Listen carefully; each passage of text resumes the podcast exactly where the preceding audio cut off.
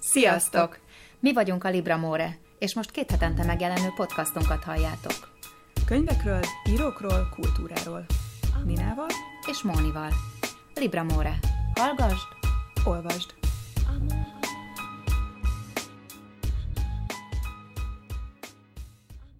Sziasztok! Hello!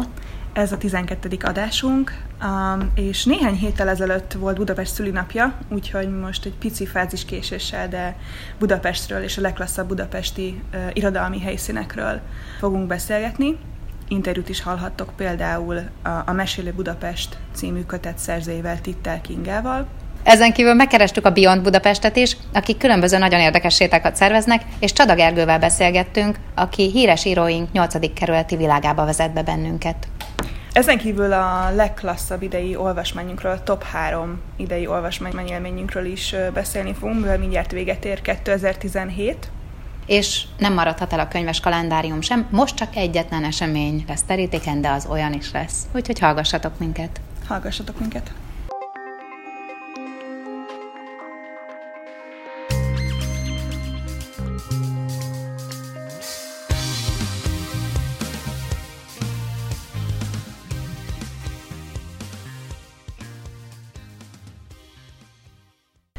...1873. november 17-én ünnepeljük Budapest születésnapját, és hát pár hetet csúsztunk ugyan, de, de azért nagyjából még aktuálisak vagyunk, ugyanis a Kolibri kiadónál jelent meg tavaly egy Mesélő Budapest című kötet, Tittel Kinga írta. Elsősorban gyerekek, illetve ilyen kiskamaszoknak ideális ez a kiadvány, tehát ők mondjuk így az elsődleges célcsoport, de nyilván ez mindenki másnak is ugyanannyira érdekes, akit kicsit is érdekel az, hogy melyik fontos budapesti látnivalóhoz milyen múltbeli esemény kötődik, vagy éppen miért ott van, kitervezte. És tényleg nagyon sok érdekesség található benne. Én most hoztam is neked egy rövid kis kvízt. Fú, de várom. Pár, pár kérdést, és nem beszéltük meg előtte, teljesen meglepetés szerű az egész, úgyhogy Móninak nem volt ideje felkészülni a válaszokkal, nem volt ideje kikeresni. A véremben lesznek Igen. a válaszok. Um, kezdem egy olyannal, ami így látszólag egyszerű, lehet, hogy csak én nem tudtam egyáltalán, hogy tényleg létezik egy ilyen hely, de Móni szerinted hol épült bunker Budapesten, ami nem a vár? Mert ugye a vár, azt kb. mindenki szokta tudni, hogy sziklakórház miatt így főként, hogy ott van egy elég komoly ilyen bunker ö, építmény, de Mhm. hol van még? Én voltam egyben Csepelen, a Csepelművekben. Nem az és az? nem az, de nem akkor mondod. szerint van még egy híres, ami viszont nincs ebben a könyvben Ó. benne, de lehet ezek szerint egy ilyen, nem tudom, hogy ez és bunkerként épült, vagy ez csak egy ilyen... Nem, ez az ipar, hát ö, egyébként ö, ez az ipari terület része, és, és csak De bunker akkor- láttam én ott, amikor... De ilyen hidegháborús céllal Azt hiszem a második meg. világháborúban talán, és a Aha. hidegháborúra is, igen. Akkor lehet, hogy ott is van, mert amire viszont én gondoltam, és ami a könyvben szerepel, az a volt a Szabadságtéren, Ó, a tévészékház alatt, illetve mellett Ez komoly. van. Aha, és ott, ahol azok a lélegeztetők vannak, vagy a... Igen, Aha. igen, és pont akarom mondani, hogy Bocs. a tér alatt, ezt most közvetlenül a könyvből fogom idézni, a tér alatt mint egy 40 méteres mélységben egy kétszintes bunker található, amit a Rákosi rendszer alatt építettek, 52 és 63 között, Hm. de sokáig titokban tartották a létezését. Ide menekülhettek volna egy atom vagy légitámadás esetén az ország vezetői, nyilván, A krémje, csak a krém. más. Részkijáratát és a szellőztetőt is meg lehet figyelni az egykori MTV székház mellett. Egy kör alakú ráccsal lefedett építmény. Ugyanis Nagyon szép, én szellőztető. épp most győztem meg valakit arról, hogy ez olyan, mint a parlamentnél, hogy jeget hordtak bele, és onnan jött a hűs, hát ezek szerint Akkor update-elheted akkor. igen. Ma ez, ma lesz még egy tévedésem, amit ma bevallok, tehát köszönöm szépen. Szóval, szóval ott is van egy atombunker a Szabadság téren, ami, ahol szerintem egyébként minden van. Tehát, hogyha tényleg így ott az ember így végig akar azért tekinteni uh, Magyarország az elmúlt száz év történetén, akkor ez így tökéletesen Oh, yeah. illusztrálja az amerikai nagykövetség, Aha. régen szobor, az orosz csillag, vörös csillag, úgyhogy tényleg ott minden van. Ki az, akit szerinted Krúdi Budapest vőlegényének nevezett, és miért?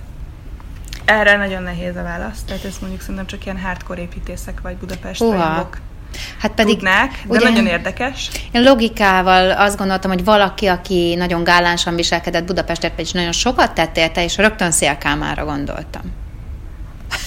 Majdnem. Soka, de a logika az teljesen jó. Na. Tehát abszolút arra van szó, hogy aki sokat tett Budapestért, és Podmanicki, Báró Podmanicki ah. Frigyes volt az, aki amellett, hogy politikus volt és író, a közmunkák tanácsának elnö- alelnökeként ő felügyelte a Nagykörút, a Sugárút, amit ma Andrási útnak hívunk, és az Operaház építését.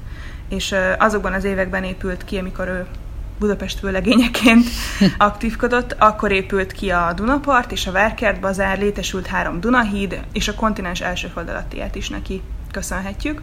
A báró a kertek, a sétányok és a fásítás híve volt, akkor a ligetvédők védőszentje.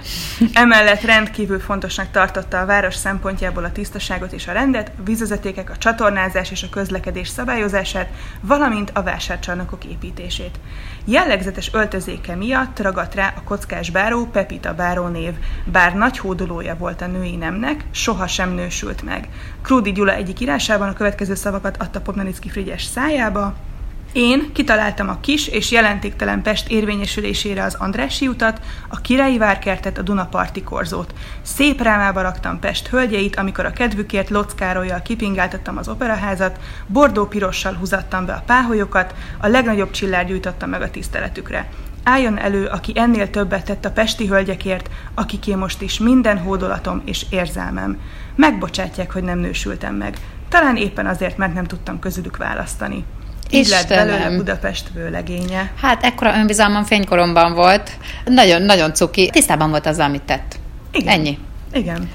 Úgyhogy, de nagyon tényleg Aranyos. brutál, hogy mennyi minden. Igen, igen, igen, igen, igen. Tényleg tök jó stílusérzéke volt. És akkor van egy utolsó még így gyorsan, ez nagyon rövid lesz. Mi az, amit szerinted az ország legnagyobb fürdőszobájának neveztek? Hát ha volt a népeknek humorérzékük, akkor gondolom valami olyan területet, ahova gyakran kijöntott a Duna. Tehát egy állandó ártér lehetett ez. Nem. Nem? Nem, itt egészen más, más az ok, amiért így nevezték, ugyanis egy olyan helyről van szó, aminek rengeteg-rengeteg csempe fette a falát. Oh. És egy hatalmas helyiségről van szó, ugyanis az alagút. Az alagútról oh. van szó, hamar elterjedt az, hogy csak azért építették az alagutat, hogy esőben legyen hová betolni a lánchidat, és amikor később csempékkel fették be a falát, a pestiek elnevezték az ország legnagyobb fürdőszobájának. A városiak nagyon szerették, divat volt átsétálni rajta a gázvilágítás fejedelmi fényében. Használatáért egyébként évtizedekig fizetni kellett, 1918 óta lehet ingyen átkelni rajta. Hát szerintem kutya legyek, hogyha ezt bármilyen állapotban kitaláltam volna. 1857-re készült el egyébként, 53 és 57 között építették, és azt is Adam Clark felügyelte. Úgyhogy ez az ország legnagyobb fürdőszobája. Nagyon köszönöm. A sok csempe miatt. És igyekszünk majd még pár ilyen jópofa kvízkérdést feltenni az oldalunkon, de most hallgassatok meg az interjúnkat a kötet szerzőjével, Tittel Kingával. Akkor az lenne az első kérdésem, hogy neked van-e kedvenc irodalmi helyszíned Budapesten? Én nem tartom magam szép írónak, tehát nem vagyok szerintem író az, az irodalmi értelmében, de ezzel együtt nagyon szeretem az irodalmat, és Budapesttel kapcsolatban, amit, amit nagyon szeretek a Margit sziget, tehát ami ugye Arany Jánosnak is egy fő mhm. ihlet forrása volt. Szeretem a, a, a kávéházakat, a kávéházi kultúrát, akár a művészt, vagy a tehát a művész tényleg egy olyan, mint egy kis időkapszula, hogyha oda bemész, ott látod a, a, tényleg a magyar irodalmi élet színe javát a falon. A bútorok, az illatok, a hangulatok nekem nagyon tehát egy, egy, tényleg egy nagyon kedves helyszínem. A New York kávéház ugyanilyen, de talán, hogyha irodalmi helyszínről van szó, talán tényleg a Margit szigetet mondanám így első körben. És milyen ilyen séta vagy túraútonalat ajánlanál azoknak, akik rajonganak az irodalomért? Hát én mondjuk a Palota negyedben is nagyon sok uh, ilyen helyszín van, tehát akár uh, Krúdi vagy Bródi Sándor vonatkozásában, tehát érdemes mondjuk ott a Kálvin tér mögött a Palota negyedben is körbe járni, illetve a körutak tényleg a kávéházak nyomvonalán. Az Andrássy úton is szerintem érdemes akár a Liszt tehát ez inkább ilyen irodalomtörténet, irodalmi uh, környékek, helyszínek.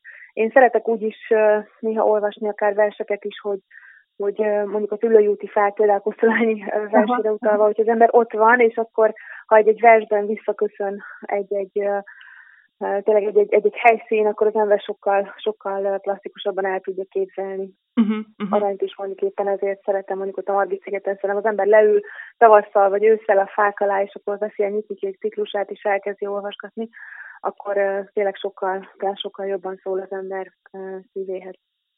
És télen mi a kedvenc, melyik a kedvenc budapesti helyed, vagy kör?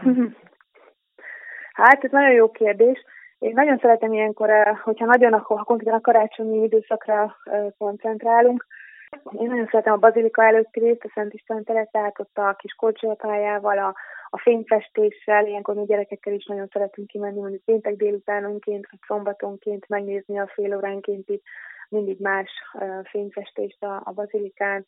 De hát nyilván a Városliget is a korcsolyapályájával. De igazából szerintem a városnak szinte bármelyik helyszín, amit nekem az egyik kedvenc helyem, hogy minden éjszaktól függetlenül a, a tótárpát sétány, tavasszal ugye virágzó cseresznyefák, ősszel a gesztenye fahullás, tehát a, ugye a levelek, színek, fények miatt, de ilyenkor télen is csodaszép, ugye most már kopárak a fák, jobban átszűrődik a fény, és főleg, hogy van egy ilyen szép, tiszta nap, sütéses napunk, például mondjuk a mai is, itt, itt, ahol én most vagyok. Én nagyon szeretek ott is kívülni a, a padra, ugye munkámból fakadóan sokszor vagyok fönt a várban, és ott mindig van egy beépített szabadidő a, a vendégeknek, uh-huh. tehát én nagyon szeretek ott fönt a várnegyedben sétálni, és akkor általában el, elbújunk, tehát nem a, nem a, nem a tárnok utcán, meg ott a főcsapások mentén szoktunk, hanem, hanem inkább egy a tótárpát sétány, vagy a, mhm. a másik oldal, ugye, ami a kevésbé, kevésbé látogatottos. Nagyon-nagyon szuper tényleg. És uh, tényleg minden, minden évszakban nagyon... Minden évszaknak megvan a szépsége, tényleg. Talán a nyár az, amikor az ember itt próbál elbújni a fák, a fák alá, vagy legalábbis mi, amikor 40 fok van, akkor azért nem annyira kellemes ott pedig a város nézni. Olyankor szoktunk itt tényleg elbújni, amennyire csak lehet. Tehát talán nyáron nem szeretem annyira, de tavasszal, ősszel, télen, bármikor. Tényleg.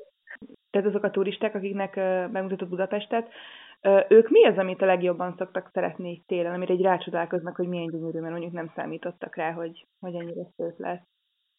Azt mondtad, hogy télen, vagy csak úgy általában? Nem? Van olyan általában is, mondjuk, meg, meg Aha, most télen. Aha. Hát ez nagyon attól függ, hogy éppen honnan jönnek. Ugye én főleg amerikai turistákat viszek, mm. vagy, vagy hát az angol országokból érkezőket, de az az érdekes, hogy még azon belül is attól függően, hogy valaki egy nagyvárosból jön-e, Például, ha mondjuk valaki New Yorkból jön, akkor sokszor mondják azt, hogy fú, milyen szép tiszta ez a város, és nincsen graffiti például. Mm. Aztán valaki jön a vidéki uh, Amerikából, és akkor nézik, hogy fú, azért milyen sok a graffiti itt a falakon.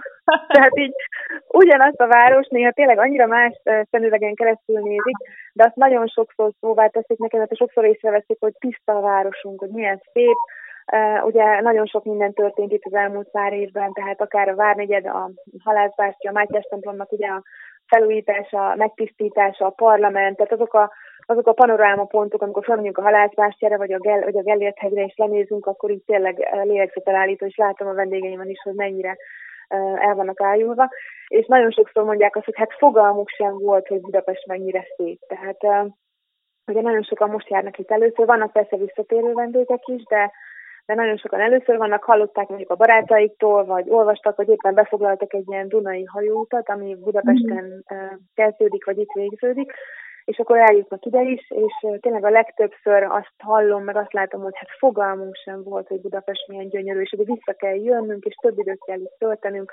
Ezt nagyon szeretik az építészetét, ezeket, ezt az európai, a szó nemes értelmében vett mm. európai építészetet, ugye a körutak, az Andrássy út, az opera, ezeket nagyon szokták szeretni a parlament körül, a Kossuth tér, amikor ott sétálunk, akkor is így el, el vannak ájulva. Úgyhogy tényleg azok a dolgok, amik mellett mi, mi nap, mi nap elmegyünk, és így szinte észre se vesztük, az azért nagyon sok embernek, tényleg akik nem itt élnek, akik nem ebbe születtek, tényleg feltűnően szép és értékes, úgyhogy ezek azok a dolgok. És télen, hát a karácsonyi vásárunkat nagyon szeretik. Ez, voltam, ugye sok, hát abszolút, abszolút. Ugye, sokszor összehasonlítják a bécsi karácsonyi vásárral. Most én is azt a elfogultság nélkül mondhatom, hogy Bécs, Bécsben nagyon sok a kacat, nagyon sok a bóvli.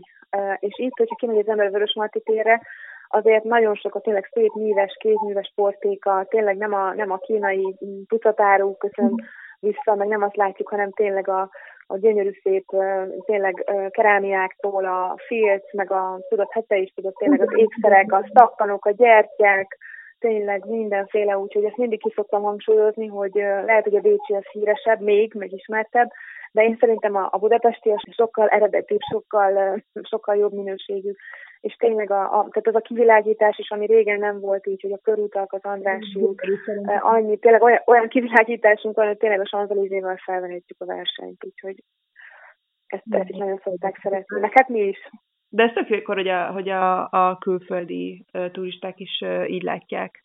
Nagyon, nagyon, nagyon, tényleg én ezt nap, naponta, tehát minden nap tapasztalom, én, én tényleg hát hetente legalább ötször uh-huh. viszek csoportokat, és, uh-huh. és minden, minden, minden nap, és, és, és minden nap rácsodálkozom, és minden nap újra örülök, hogy jaj, de jó, még mindig, és már megint, és tényleg visszajáró vendégek is vannak, és nagyon-nagyon jó az ő szemüvegükön keresztül látni a várost. Úgyhogy én amikor így hallom az embereket, hogy mondják, hogy fú, Budapest milyen élhetetlen, meg koszós, meg a kutyapiszok, meg a kácsú, meg minden, én azt mondom, hogy talán ez is része, tehát olyan, mint ahogy Nápolyhoz is hozzátartoznak a, az ott száradó ruhák, a sikátorok, a, a minden, ugyanúgy szerintem Budapestnek is most már lehet, hogy része a kutyapiszok, meg azok a kátyuk is olyan, mint egy emberem mondjuk egy szépséghiba, tehát nyilván nem tökéletes a város, de de szerintem tényleg gyönyörű és szerethető és élhető. Én legalábbis ilyennek látom. És azok, akik mondjuk már régen is jártak itt, ők, ők is tapasztalták, hogy az elmúlt években mennyire megváltozott a Budapest? Igen, igen, absz- abszolút, tehát igen, igen, igen, tehát az is, tehát hogy attól hogy mikor voltak itt legutóbb, nekem van olyan, volt olyan vendégem most nem olyan régen, aki 56-ban ott volt a Sztálin szobor ledöntésénél, és azóta nem volt itt, és most jött vissza, tehát ilyen vendégem is van. Aztán van olyan, aki a 60-as években volt itt mondjuk üzleti úton, vagy a 70-es évek elején is, akkor mondjuk pont mondjuk a Vári Hiltonban szállt meg, uh-huh. de volt, aki akár 2000-ben vagy a 2000-es évek elején volt itt, és még ők is azt mondják, hogy tényleg olyan, mint hogyha egy filmet fekete-fehérben néztek volna, és most pedig színesben megnéznék ugyanazt. És most Csada Gergővel fogunk beszélni, aki a Beyond Budapestnél vezet túrákat, és én egy túráján vettem részt híres íróink 8. kerületi világa, és ennek kapcsán kérdeztük őt. Gergő, köszöntelek akkor, és az első kérdésem az, hogy mióta vezetsz túrákat, és egyáltalán hogyan kerültél bele ebbe a világba? Sziasztok, én is köszöntök mindenkit. Én körülbelül három éve vezetek túrákat, a Beyond Budapest keretein belül majdnem kettő, és ismerősen keresztül jött az egész dolog, hogy lehet idegen vezetni, és hogy ez miért jó. Az embernek általában elég más gondolatai vannak, meg képzetei arról, hogy milyen az idegenvezetés, és mikor kiderül, hogy ezt lehet máshogy is csinálni, akkor, akkor az embert eléggé be tudja szippantani, főleg, hogy ha érdeklődik is mindenféle várostörténet kapcsolatos téma iránt, mint ahogy én tettem. Uh-huh. Így jött ez az egész. És milyen képzeteid voltak előtte, és mi az, ami más volt? hát ugye nyilván megvan ez, hogy, hogy egy esernyőt fenntartó ember mögött megy 40 ember, akik csak leszállnak a buszról, aztán gyorsan visszaszállnak, és nagyjából az idegenvezetés, amit egyébként azért néha én is csinálok, és nincs azzal semmi probléma, de, de ha csak azt csinál az ember, akkor azért hamar bele lehet szürkülni, úgyhogy uh, nyilván sokkal izgalmasabb az, hogy, hogy kis csoportokban uh, sétálva, pláne akkor, hogyha, hogyha valami nagyon specifikus téma, téma alapján sétálunk a városba, akkor meg kifejezetten nagyon izgalmas tud lenni ez a dolog. Igen, és egyébként tényleg azt, azt kell mondanom, hogy nagyon-nagyon-nagyon jó volt a túra, nagyon pörgős volt. Azt féltem egy picit attól, hogy két óra, én ugye nagyon szeretem az irodalmat, de, de hogy két órában mit lehet, hogy lehet fenntartani az érdeklődést, és végig, tehát hogy, hogy az, volt bennünk, hogy még, még, még, rengeteg egy jegyzeteltem, és persze azóta elvesztettem. Úgyhogy te viszont biztos nem veszed el a jegyzeteid, az a következő kérdésem, hogy hogy készülsz fel egy túrára? Hát igen, ez a ez könyvtározás, könyvtározással egybekötött folyamat. Igazából ezért is izgalmas, mert kicsit olyan ez a munka, vagy hát ami a hátterét illeti, hogy az ember visszakerül az egyetemi évekbe, mert igazából azt kell csinálni, amit akkor kellett csinálni, menni kell, és az tartozik hozzá a munkához, hogy az ember könyvtározik, olvas, és szóval amikor csak tud, tud, akkor ezzel foglalkozik, és, és képzi magát. Úgyhogy igen, és hát persze, persze ezeket a meg használni kell és néha sajnos nem fér bele minden, de sok mindenről szó van, ami, ami, amit az ember lejegyzetel, és, és igazából ez adja ki a túra, túra gerincét. Uh-huh. És a következő kérdésem, én már tudom a választ, hogy miért épp a nyolcadik kerület, mert nagyon meggyőző volt, amit elmondtál ott, de, de akkor mondd el a hallgatóknak is, hogy, hogy miért éppen ezt a keretet választottátok irodalmi vonatkozások miatt. Hát egyrészt alapból a Vion Budapestnek, mint cégnek a nyolcadik kerület a, az alapvető uh-huh. területe, úgymond, mert ezek a szociokulturális séták innen indultak a nyolcadik kerület, plusz a nyolcadik kerület az, főleg a Palota negyed része, de egyébként kijebb is sok kapcsolódás van, ami az irodalmi élethez a 19. századi, majd a 20. századi nyugatos világhoz is elég erősen kapcsolódik. Nyilván nem ez az egyedüli része a városnak, ahol ez, ez megtalálható, hogy ilyen történetek megtalálhatóak, de a 8. kerület az mindig is egy, egy elég erős művészi, művészeti közeggel bírt, úgyhogy ezért nagyon jó nagyon jól adja magát ez a témához is. Uh-huh. Ezt abszolút aláírom. És van-e olyan történeted vagy figurád, akit nagyon szeretsz, és akár beszéltél róla a túrán, akár nem, de, de most szívesen elmondanád? Hát én nagyon szerettem, de ez a túrán azért az mindig szóba kerül, mert, mert annyira szeretem. A végén én Szendre Júlia történetét nagyon-nagyon-nagyon szeretem, mert egyrészt mert nagyon nem ismert az ő, az ő személye, nagyon, nagyon periférián van, a nevét persze ismerjük, de semmi más nem tudunk róla, és az, ahogy ő, ő megélte azt a, azt a korszakot, azt a 19. század közepi nagyon, hát nagyon-nagyon az ő szempontjából, mint nő, modern nő szempontjából azért eléggé elnyomó korszakot, az szerintem borzasztóan érdekes, és uh, érintőlegesen azért ott uh, magyar irodalom, meg a magyar kultúrtörténet nagyságairól is esetleg azért olyan dolgok derülnek ki, vagy hát olyan dolgokat tudunk meg Szendre Júliával kapcsolatosan, amik hát ha nem is sokkolóak, de azért úgy árnyalják a képet, ugye ezek a nagy-nagy emberek, Arany János, meg Gyulai Pál is, mint hogy gondolkodtak a nőkről, meg a nők szerepéről akkoriban, ami persze teljesen érthető, mert hát eltelt 170 év, de azért mégis nagyon érdekes, és hogy és éppen ezért ugye hát a, nem nőzöm le teljesen, de hogy Szendrei Júlia történet az elég tragikus ebben a, ebben a világban, amit megélt ő 40 év alatt, az, az semmiképpen sem egy, egy boldog történet, úgyhogy ezt, ezt én nagyon szeretem. Sok minden rávilágít szerintem. Mm, igen, és nagyon diplomatikusan fogalmaztam, mert én inkább a nyugodtan használhatod, tehát hogy, hogy nagyon durva volt. Ugye ez volt a túra vége. Igen. És, és egy, hát nem tudom, egy 20 perc volt az a rész, vagy 25, és, és egyszerűen, tudod, amikor azt gondolja az ember, hogy, hogy már így nem mondhat olyat, ami durvább, és bemondta. Úgyhogy de tényleg így abszolút feltette a koronát a sétára. És a, igen, a, az igen, tehát hogy azt, azt nem csodálom, hogy így a végére, végére oda jutottunk. És van-e, ugye nagyon sokat kutatsz, gondolom, vagy kutattál meg olvasol, hogy van-e olyan téma, vagy, vagy ilyen kisebb ötlet, vagy nagyobb ötlet, amit már látsz, hogy érdemes lenne belőle sétát csinálni?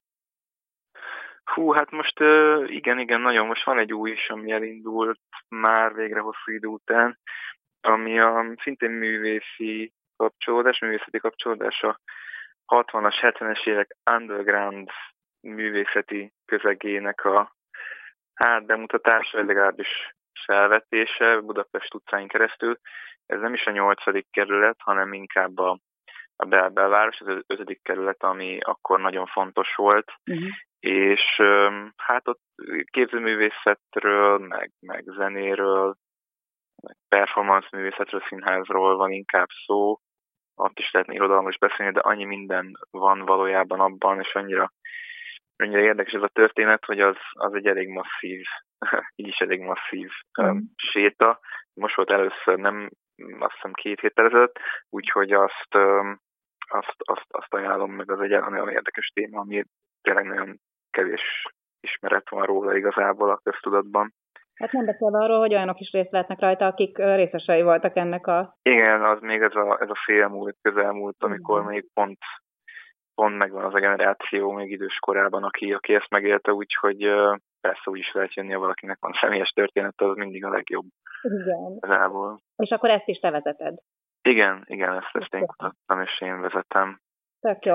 Hú, hát nagyon szépen köszönöm. Van még valami, amit elmondanál? Hát még annyit azért hozzátennék, hogy az irodalmi séta, hogy ne legyen esetleg félértés, ez már akkor is volt, amikor én még nem uh-huh.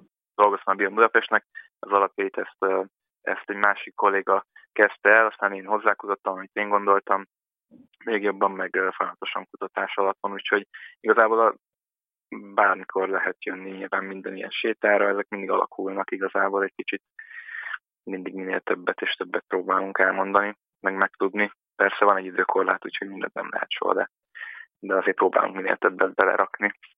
Igen, és hát az biztos, hogy Szendrei Júlia története soha nem fog happy end végződni, akárhányszor is. igen, igen, igen, az, az, az sajnos soha.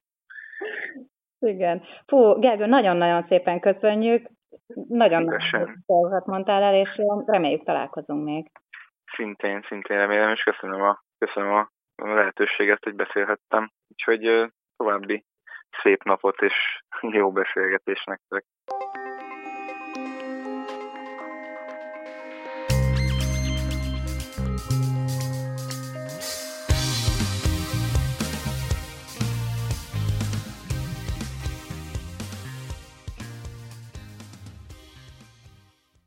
Nina, mi volt az a három könyv, amiért a legjobban, leginkább megőrültél a sok között? Á, az idén. nehéz volt választani amúgy. Én amúgy utálom az ilyen, az ilyen top listákat, mert nem szeretek így, így egyrészt így listázni, meg így mindig, ez a, én nem, nem tudok jól választani. Aha. És minél több mindenből kell választani, annál nehezebb lesz, pláne amikor ilyen legjobb olvasmányokról van szó, mert elég sok jó könyvet olvastunk idén szerintem. A podcast miatt még jobban rákényszerültünk oh, yeah. arra, hogy sokat olvasunk, és és így át is gondoljuk azt, amit olvastunk. Um, amit mindenképpen kiemelnék, az David Szalainak a Minden, ami férfi című regénye. Erről ugye az első vagy a második adásunkban beszéltünk bővebben is, interjút is készítettünk Daviddel, mert ő egyébként Magyarországon él, úgyhogy elég könnyen össze tudtuk hozni. A nagyon szuper regény, tényleg mindenkinek ajánlom. Nem is igazán regény, tehát ez a fajta ilyen átmenet a novella novellás kötet és a, és a regény között. Nagyon tetszett. Ami még mostanában egyébként elég sok rövid könyvet olvasok. Hm. Han Kang növényevő című regénye. Szerintem nincs is 200 oldal, talán egy kicsivel mhm, kevesebb, mint két. Ez egy nagyon kis karcsú kötetről van szó, de iszonyatosan erős. Nagyon szép, a, nagyon lírai a stílusa is, a mondani valója is, így az egész így, úgy összességében nagyon, nagyon nagyon erős regény, és Greskovics Endrével, a szerkesztői, a kötet szerkesztőjével is interjúztunk egy korábbi adásunkban. A harmadik választásom, még hozzátenném gyorsan, nem, így próbálok ide így tudatosan figyelni, hogy a fordítót is mondjuk el, a regények fordítóit, de mindig, az a durva, hogy én, mint műfordító, még jobban kéne, hogy súlykoljam ezt a dolgot, meg minden, de, de te, totálisan el szoktam felejteni, én is pedig nem kéne. Úgyhogy most gyorsan megemlítem, hogy David Szalai regényét Kis Gábor Zoltán fordította, Hankang növényevő című regényét pedig Kim Bogok és német Nikoletta fordították, és a harmadik választásomat pedig saját magam. Oh. Úgyhogy nagyon, ez egy nagyon ilyen opportunista dolog, de meg nem tudom, hogy mennyire elegáns, de John nagyon. le Carré a Kémek öröksége című regényét választottam a harmadik legjobb idei olvasmányomnak. Mentségemre legyen szólva, a Guardian néhány nappal ezelőtt közzétette a a szerintük legjobb krimik listáját, és azon, azon Lökeri regénye is szerepel, uh-huh. meg egy másik fordításom is, ez meg ilyen plusz bónusz.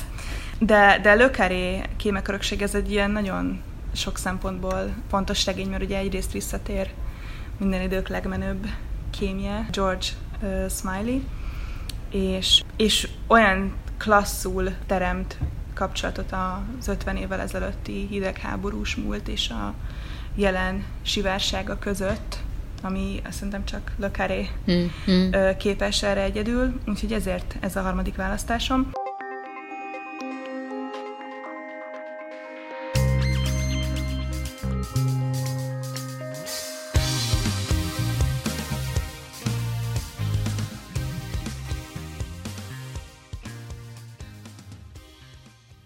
És Moni, nálad mi a top három idén? Erős lista egyébként, tehát hogy gra- nagyon gratulálok, és kettőt én is majdnem beleválasztottam a, a sajátomba, úgyhogy, úgyhogy tök jó, hogy utána revideáltam. És hát nem a nemek egyensúlya állt helyre, hanem a magyar külföldi irodalom egyensúlya, nem mintha bármikor is az alapján választanánk, de én két magyart választottam egy külföldi mellé.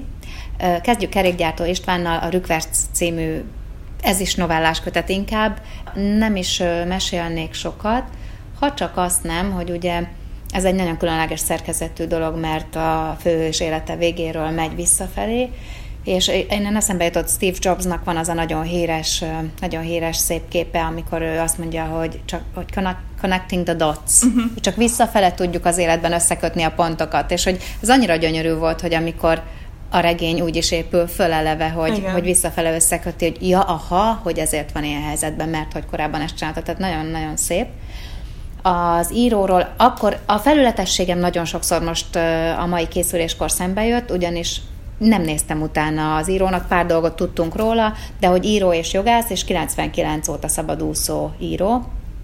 Regényeit, regényeiből németre is fordítottak le, színházban is játszották, éppen ezt a rükvercet.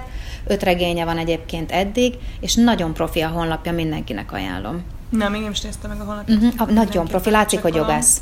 Colson Whitehead a következő, erről is beszéltünk, a Föld alatti vasút című regénye, amelyet nagyon sok díjra jelöltek, és akkor tűnt föl, hogy ismét egy bakot ö, lőttem, amikor elkezdtem nézni, hogy milyen díjakat nyert. Oké, okay, Pulitzert, az idén, tavaly a National Book Awardot, és nyert egy Arthur C. Clarke díjat, amit ugye a science fictionnek Igen. szoktak. És akkor kezdtem meg gondolkodni, hogy mi volt ebben a science fiction, és én nagyon vertem a mellem az adásban, hogy én utána néztem, hogy volt egy Underground Railroad, egy föld alatti igen. vasút, és igen. volt, csak az nem vasút volt. Nem, persze. Tehát, hogy ja, hát én, igen, igen. érted? Ezt Tehát, hogy... Én onnan tudom, hogy én az, én az Underground Airlines című regényt fordítottam, oh. Benny Winters-től, ami nagyon szerencsétlen módon pont akkor jelent meg, amikor Colson Whiteheadnek az Underground Ez komoly adja. Ez is New York Times bestseller volt, viszont abból a szempontból nem volt szerencsés, hogy nagyon hasonló a téma, tök mm. másképp állnak hozzá. Ez is egy ilyen, és ugyanúgy az Underground Railroad mozgalom. Hihetetlen. Mozgalmat fordítják ki, vagy hát így értelmezik újra, hogy a Ben és Wintersnél Underground Airlines-ra van így, nem tudom, parafrazálva, de, de nálad, vagy Colson Whiteheadnél pedig ugye ez egy ilyen másféle metaforaként működik. Igen. A regényben konkrétan vasútként. Vasútként, na mindegy, de lényeg a lényeg, hogy nem vasút volt, hanem különböző safe house-ok és titkos útvonalakon zajlik a dolog, de nem menjünk bele, mert erről is volt már szó, ami nagyon fontos, hogy G. Horváth László fordította magyarra. Végül Hát komolyan mondom, a, a legnagyobb és legkellemesebb meglepetés volt az idén. Múlt hónapban sikerült Gerlóci Márton a Csemegepultos naplója című regényhez hozzájutnom, mert én annak idején olvastam az igazolt hiányzást tőle, amikor megjelent, és tetszett, de egy picit picit nyomasztott, és a humor kevésbé jött át belőle, nem emlékszem, hogy volt-e benne egyáltalán. És most annyira tolta egy hallgatom, sőt, hát annyira tolta, hogy megvette nekem ajándékba, elolvastam, és hát vinyogtam végig. Tehát, hogy... Én olvastam, én olvastam ezt, mert uh, interjút csináltam vele, uh, nem személyesen e-mailben, uh-huh. ment azt hiszem, még a Pestiesnek, uh-huh, uh-huh. Uh, amikor megjelent Gerlóci regénye, a Csemegepultos naplója, és nekem nagyon tetszett. Nagyon jó, tehát nagyon. fergeteges. Én pont nem olvastam az igazolt hiányzást tőle, tehát nekem nem volt ilyen előzetes aha, aha. élmény, ami alapján ami befolyásolt volna ennél, de tényleg nagyon, hát nagyon állati. volt. És azt hiszem jövő pénteken nézzük meg színházban is. Én, én nem megyek színházba Pintér Bélán kívül semmire, most az egyszer kivételt teszek. Ö, utolsó mondat, 2009-ben jelent meg, 2009-ben jelent meg a regény, ami nagyon rég volt, de soha nem késő felfedezni. Abszolút nem. Tehát tényleg így, ez egy örök, örök téma.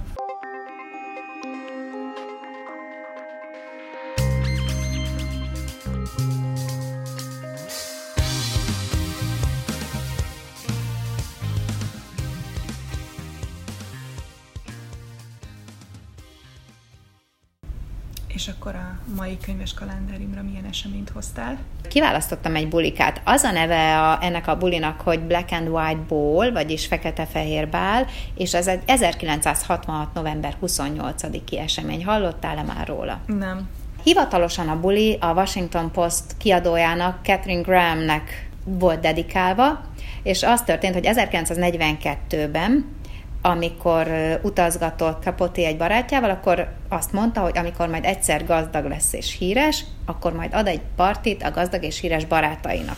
Ez 1966 nyarán következett el, amikor is már az, hogy elég híres és gazdag lett, amikor is a hidegvérrel című regénye miatt, vagyis ez, igen, ez egy non-fiction novel volt, és a következő történt. Az ötletet egyébként lopta, mert néhány évvel korábban egy ismerőse a tizedik házassági évfordulójára csinált egy ilyen fekete-fehér bulit, de nem volt Inspirálódott. Rest, inspirálódott. Pontosan, meg hát mindannyian lopunk, tehát hogy azért és választania kellett egy díszvendéget. Egy, egy ilyen, kvázi ilyen fővédnök jellegű díszvendéget? Vagy? Azt nem tudom, de azt írták, hogy, hogy az, ha magának rendezi a bulit, nagyon vulgáris lett volna ezekben ja, az elit New Yorki körökben, és dedikálnia Aha. kellett ezt valakinek. Tele volt nőkkel, akiket csak hattyúimnak nevezett, de úgy gondolta, hogy ennél egy kicsit magasabbra teszi a mércét, és felhívta a telefonon a, a Washington Post kiadóját, Catherine Graham-et, aki már akkor tudta, és nagyon rosszul is érezte magát, hogy ő csak egy ilyen báb, akit oda Aha. betolnak, de hát mindegy, mit volt mit tenni, ezt, ezt ő elvállalta, erő igen mondott. És a nagy bálteremben, a hotelplázában rendezték meg ezt a bált, és az egyetlen egy piros dolog állítólag a, a vörös abroszok voltak. Éjfélkor volt a menü felszolgálása, és hát a klasszik volt egyébként, mert rántotta volt, kolbász, keks, spagetti. De nem volt olyan nagyon, nagyon előadva, nem volt olyan flancos. Mert nem tudod, mit ittak. Ó. Oh. Igen, hát meg kellett néznem a pesgő nevét. 450 palack titanzsi pesgőt szolgáltak fel. Megnéztem, lehet kapni itthon per üveg 15 ezertől 92 ezerig. Én azt gondolom, azt mondom, hogy, hogy a fiú nem a 15 ezresel égette magát, tehát valószínűleg nem a Dankópista színvonalat választotta. Úgyhogy összesen 16 ezer dollárba került neki a bál, ami mostani értéken 4 millió 223 ezer forint. Ez elég komoly. Szerintem akkor még lehet, hogy több volt. Az elég komoly. Azt gondolom, és hogy volt lehet, ennyi pénze. De volt neki, és szívesen is költötte rá. Na, nagyon komoly, tényleg nagyon durva. És még a nyáron vásárolt egy fekete-fehér kis jegyzetfüzetet, és három hónapot azzal töltött, hogy hozzáadott a vendéglistához, és kihúzott belőle.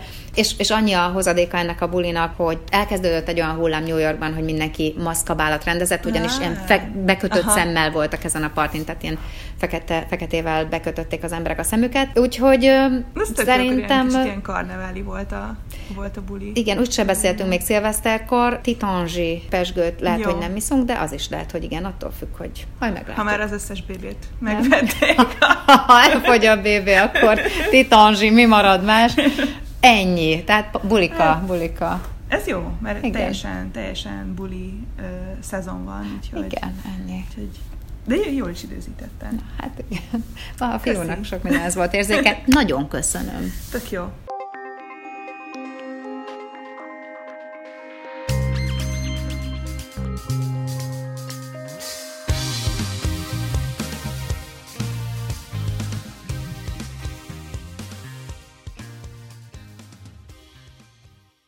Mielőtt zárnánk, egy új elem érkezik a beszélgetésünkbe, ugyanis héten volt szerencsém együtt kávézni egy nagyon kedves ismerősömmel, nagyon régi ismerősömmel, aki megtisztelt bennünket azzal, hogy meghallgatta az adásunkat, viszont képzeld azon kevesek egyike, akik nincsenek fönt Facebookon. Úgyhogy... mázlista. Már egyrészt, egyrészt én is azt mondom most már, hogy mázlista, másrészt az ő kedvéért, és nagyon sokak kedvéért, akik még szintén, hála Istennek nincsenek fönt, vagy nem feltétlenül olvassák a Facebookot, elmondjuk az adás végén, hogy mely könyvekről beszéltünk, hogy esetleg fel tudjátok írni. Igen, az biztos, hogy ez engem is baromira szokott idegesíteni, amikor hallgatom a BBC-nek, vagy a New York Times Book Review-nak a podcastjét, és basszus, melyik könyvről beszéltek, Igen. és egyébként hiába van ott a, a podcastunk mellett a leírásban, tényleg az a jó, hogyha, Pontosan. hogyha összefoglaljuk, hogy milyen Úgy, könyvek hogy hangzottak el az adásban. Karácsony ajándék lista következik. Így van. Az első könyv, amiről szó volt, ez a Mesélő Budapest, amit Tittel Kinga írt. Ezen kívül Móni top 3 könyve Kerékgyártó Istvántól a Rükverc, Colson Whitehead a Földalatti Vasút című regénye, és Gerlóci Márton a Csemege pultos naplója. Valamint David Szalaitól a Minden, ami férfi, Han Kangtól a növényevő, valamint John Le Carré-tól a Kémek öröksége. És van egy nagyon szuper hírünk is, ami hatalmas megtiszteltetés volt, ugyanis az egyik hallgatónk, Dóri, aki a Dóri Online olvasónaplója című blog szerzője, ő készített interjút velünk, amit a blogján olvashattok, és a Facebook oldalunkon megtaláljátok a linket is ehhez az interjúhoz. Ha egy kicsit többet szeretnétek tudni rólunk, arról, hogy hogyan találtuk ki ezt a podcastot, meg hogyan szoktuk felvenni az adásokat, szóval kvázi ilyen műhely titkokat is akartok tudni, illetve hogy milyen könyveket várunk nagyon, akkor ebből az interjúból megtudjátok. És hozzá kell tennünk, hogy maga a blog is, Dori Online olvasónaplója is nagyon-nagyon jó, gyönyörű, színes. Egyszer, ha összeszedjük magunkat és csinálunk egy blogot, akkor valami hasonlót szeretnénk, mert tényleg nagyon szuper, érdemes Igen, böngészni. És nagyon szép fotókat is rak fel az Instagram oldalára, úgyhogy tényleg minden szempontból nagyon-nagyon klassz kis, kis könyves blog. És a legközelebbi adásban óriási bejelentést teszünk, még nem mondjuk el, a jegygyűrűk már megvannak. Nem, teljesen más. Irodalomhoz közeli lesz a bejelentés, úgyhogy érdemes lesz az éves utolsó adásunkat meghallgatni. Sziasztok! Sziasztok!